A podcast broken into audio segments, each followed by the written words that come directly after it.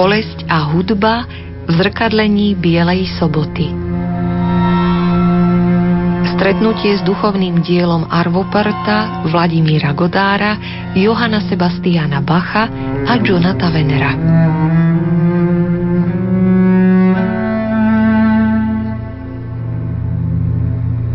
Skúmajme všetci svoje myšlienky a uvidíme, že všetky sú zaujaté minulosťou a budúcnosťou. Skoro vôbec nemyslíme na prítomnosť. A keď aj, tak len preto, aby sme videli, ako si zariadiť budúcnosť. Prítomnosť nie je nikdy naším cieľom.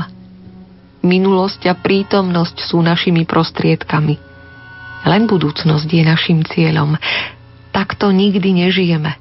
Ale dúfame, že budeme žiť a pretože sa stále chystáme byť šťastní, nikdy nimi nie sme. Píše Blaise Pascal. Aké zvláštne. Tak hlboko nás zasiahnu veci plné bolesti. Vlastne to ani nie je také zvláštne, ale podivné, že bolesť, inkarnovaná do hudby, dokonca v nej nachádzame záľubu. A nie len to. Celý svet akoby bolesťou skrásnieval. Všetko akoby sa opájalo nevysloviteľným, no bezprostredne prítomným trvaním onoho nepomenovateľného, túženého v nás. Nuž je v tom záhada ľudskej duše, krásy a radosti. Beethovenové slová utrpením k radosti nie sú len výrokom nabubralého heroizmu.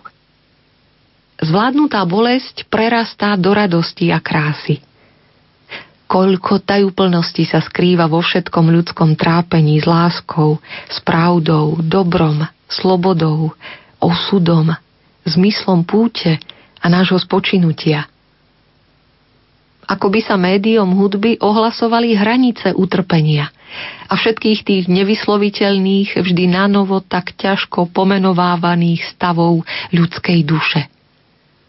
Umiestňuje ho do istého teritória. Už sa nerozlieva do dimenzií presahujúcich človeka, ale je v istých hraniciach.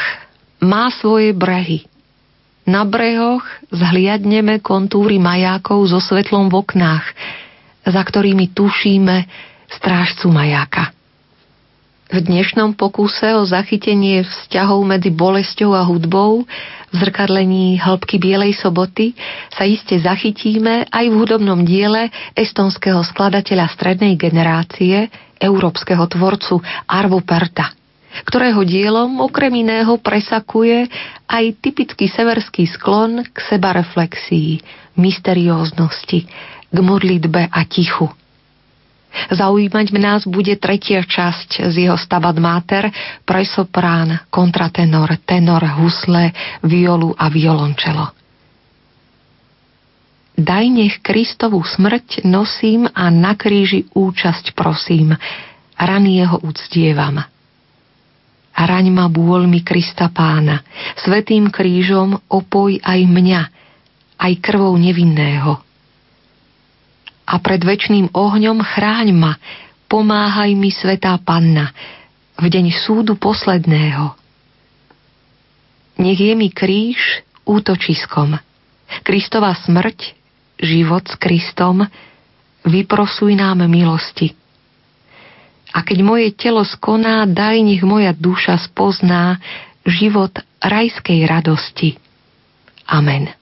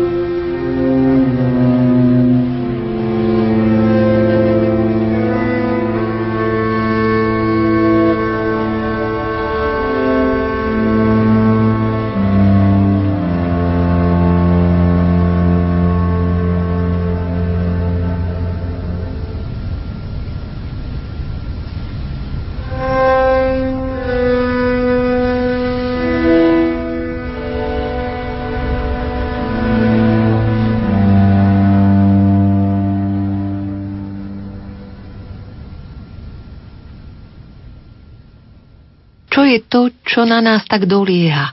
Čo sa nás tak dotýka? Nás samých, v našej samote?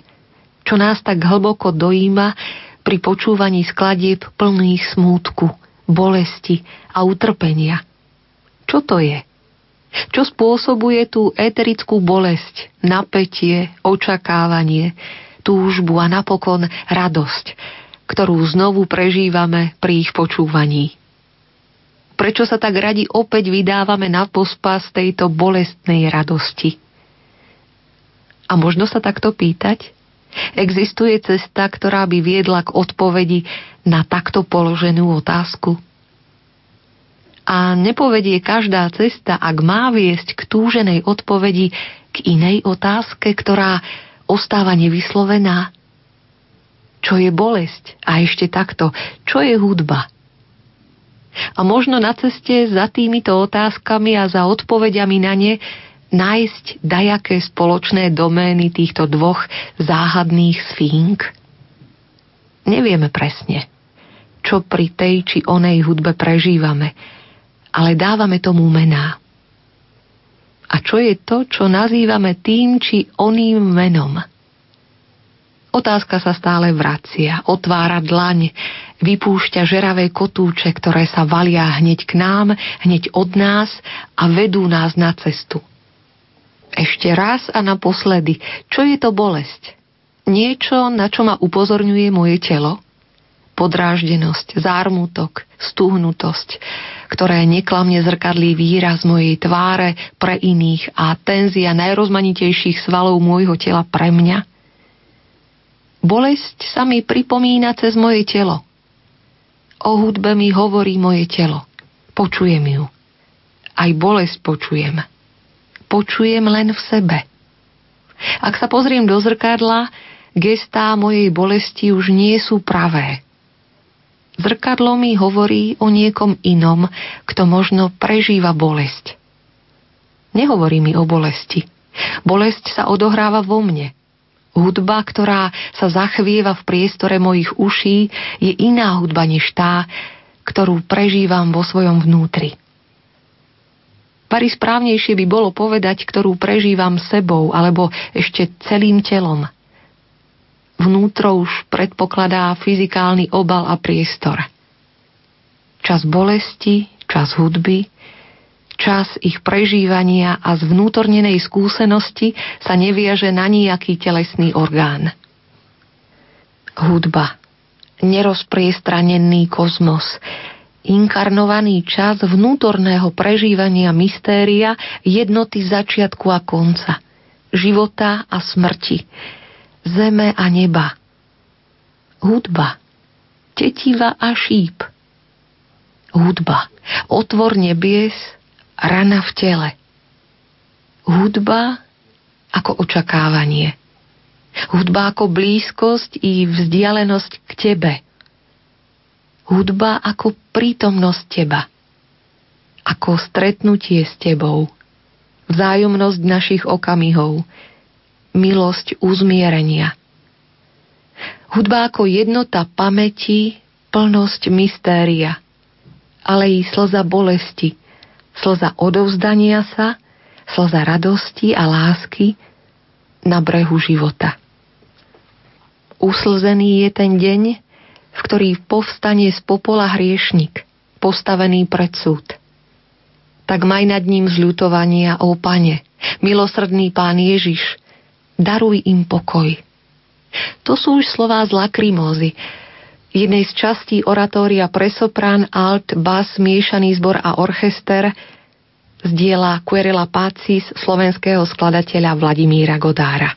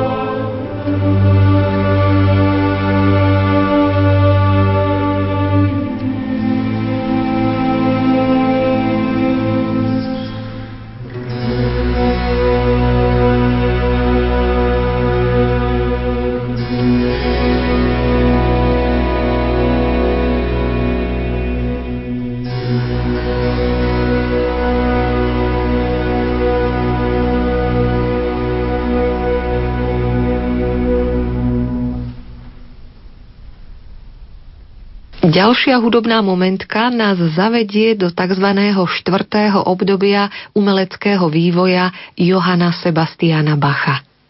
Začalo sa rokom 1723 jeho kantorským pôsobením v chráme svätého Tomáša v Lipsku a končia ho roky približne 1745, prinášajúce posledné kantáty. Čím bol Bach starším, tým viac sa usiloval svoju hudbu podriadovať liturgii. Túto vnútornú premenu dosahoval tým, že text celej kantáty oprel o slová chorálu, ktoré sami o sebe pripomínali uchu poslucháča liturgiu. Bachov model bol asi takýto. Prvý verš mal zvyčajne podobu monumentálnej chorálovej fantázie a posledný bol jednoduchým štvorhlasom. Prostredné verše chorálu zostali buď bez zmeny, alebo sa parafrázovali v podobe recitatívu a árie. Duchovnú jednotu kantáty teda zabezpečoval text aj melódia chorálu. Bach nemal po ruke nejaký vzor pre chorálovú kantátu. Vytvoril si ho sám s pomocou lipského básnika Picandera. To bol pseudonym Christiana Friedricha Henriciho. Chorálová kantáta sa zvyčajne považovala za Bachov archetyp vykryštalizovaný jedinečne v Lipsku, keďže práve tu sa umocňuje jeho hlboký záujem o liturgiu. Najtypickejším príkladom chorálovej kantáty je známa šesťčasťová, s dnešným dňom absolútne spojená Christ lag in Todesbanden. Kristus leží v osídlach smrti. Z hudobného hľadiska možno podotknúť, že má podobu variácie a nadväzuje na tradíciu duchovného koncertu a organovej variácie, no cvičené ucho v nej hravo rozozná aj prítomné chorálové árie vo vyšperkovanom koncertantnom štýle. Dnes sa veru vzhľadom na malý priestor nezapočúvame do celého šesťčasťového dielka. Hoci je to škoda a jedným dýchom sympatické pozvanie v rámci súkromného počúvania. Doprajme si jedinú časť, miniatúrku, v napätí, rozlete, v emócii veľmi pôsobivú. Ide o duet medzi kontratenorom a sopránom, smerujúci z temnoty až k nebeskému svetlu, umocňovaný pohybom v base.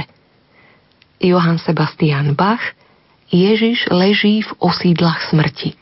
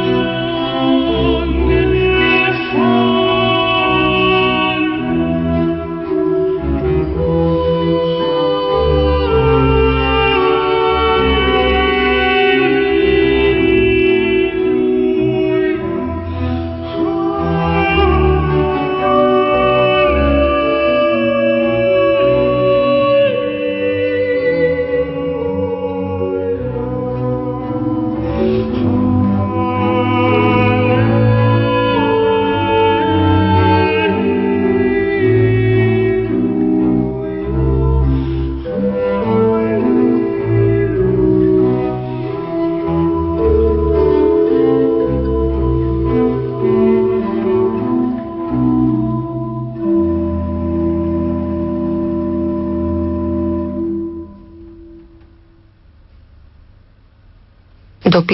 a zároveň posledného obdobia Bachovej tvorivej cesty patrí posledných 5 rokov jeho života. V čase najväčšej zrelosti sa starnúci majster čoraz väčšmi izoloval od okolitého sveta, aby vytváral abstraktné diela, plody svojej samoty. Pre predstavu spomeňme kanonické variácie pre orgán na chorál von Himmelhoch, ale aj umenie fúgy alebo hudobnú obeť, pri ktorej sa na chvíľku zastavíme. Tieto diela sú zhrnutím kontrapunktického umenia barokovej hudby a zachytávajú jeho podstatu. Prenikajú do najskrytejších zákutí polifónie, sú to kontrapunktické variácie na jedinú tému, v ktorých autor využíva staré hudobné formy, ale naplňa ich novým duchom. Vďaka ich nápadne retrospektívnemu rázu jeho jedinečnému uchopeniu vývoja týchto starých hudobných foriem vo svojich skladbách ho považujeme, ako už aj jeho súčasníci, za najväčšieho majstra minulosti, priam dokonalého skladateľa, aký sa v dejinách narodí len raz. Hudobnú obeť Johann Sebastian Bach skomponoval v roku 1747 pri príležitosti jeho návštevy na dvore Friedricha II. V Postupime, kde bol jeho syn Emanuel čembalistom. Kráľ zadal Bachovi na improvizáciu tému skutočne kráľovskú. Po návrate domov ju spracoval v cykle samostatných kontrapunktických variácií. Povedané zjednodušene, v náročnom 13-časťovom diele mapujúcom celý vývoj viachlasných hudobných foriem, teda vývoj od tzv. Ricercaru až po najťažšiu kanonickú fúgu. Hudobnú obeť Johanna Sebastiana Bacha nám pripomenie aspoň jedna z častí zrkadliaca tému zadanú kráľom, rozvinutú v tzv. 6-hlasnom ricercare. A aby toho nebolo málo, skladateľovi 20. storočia Antonovi Webernovi sa podarilo tento kúsok zaodieť do farebného orchestrálneho zvuku, proti ktorému by Johann Sebastian zrejme nič nenamietal. Johann Sebastian Bach, 6-hlasný ricercar z diela Hudobná obeť.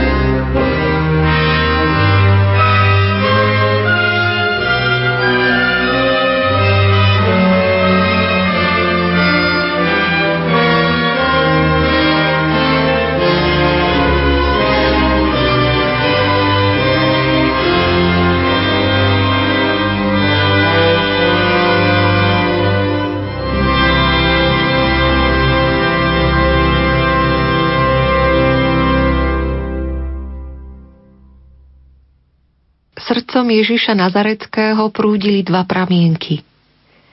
Pramienok blízkeho vzťahu k Bohu, ktorého nazýval Otcom, a pramienok blaženosti. Ten nazýval kráľovstvom, ktoré nie je z tohto sveta. O samote som rozímal a sledoval cesty oboch pramienkov v jeho srdci. Na brehoch prvého som stretol svoju dušu. A raz bola moja duša žobrákom, inokedy pútnikom. Niekedy som ju videl ako princeznú vo svojej záhrade. Potom som nasledoval druhý pramienok v jeho srdci a na tejto ceste som stretol človeka, ktorého práve zbili a olúpili o jeho zlatý poklad. A napriek tomu sa smial. A neskôr som videl toho zlodeja a po jeho lícach stekali prúdy slz. Keď som nakoniec počul zurkot oboch pramienkov, v strede bytosti sa rozhostila radosť. Keď som Ježiša navštívil deň predtým, ako ho Sanhedrin odovzdal Pontskému Pilátovi, dlho sme sa zhovárali a položil som mu veľa otázok, na ktoré láskavo odpovedal. Keď som od neho odišiel, vedel som, že je pánom tejto zeme a veľkým rabím. Je to už dávno, čo padol mohutný cédrový strom. Ale jeho vôňa pretrváva a naveky bude prúdiť do všetkých svetových strán. Spomína Jozef z Arimatey po 10 rokoch od udalostí na Golgote.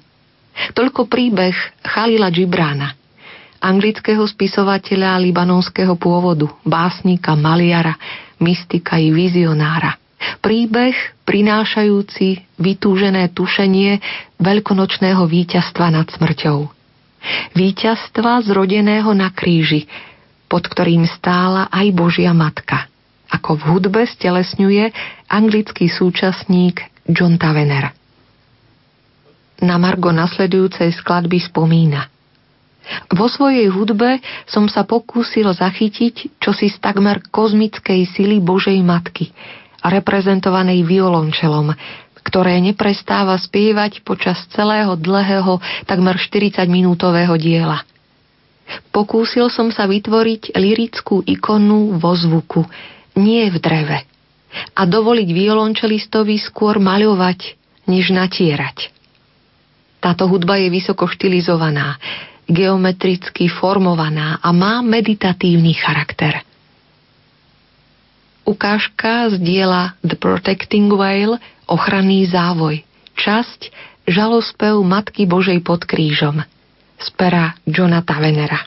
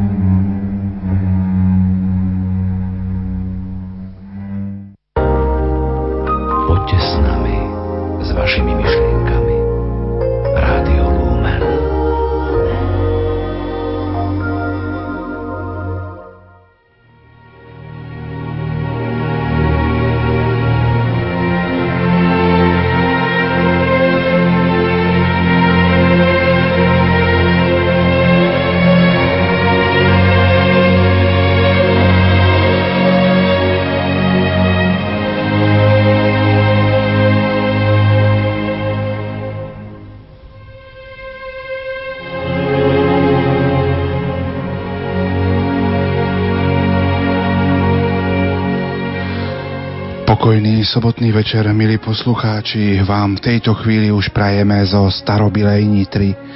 Už o chvíľu vám ponúkneme priamy prenos veľkonočnej vigílie z katedrály svätého Emeráma.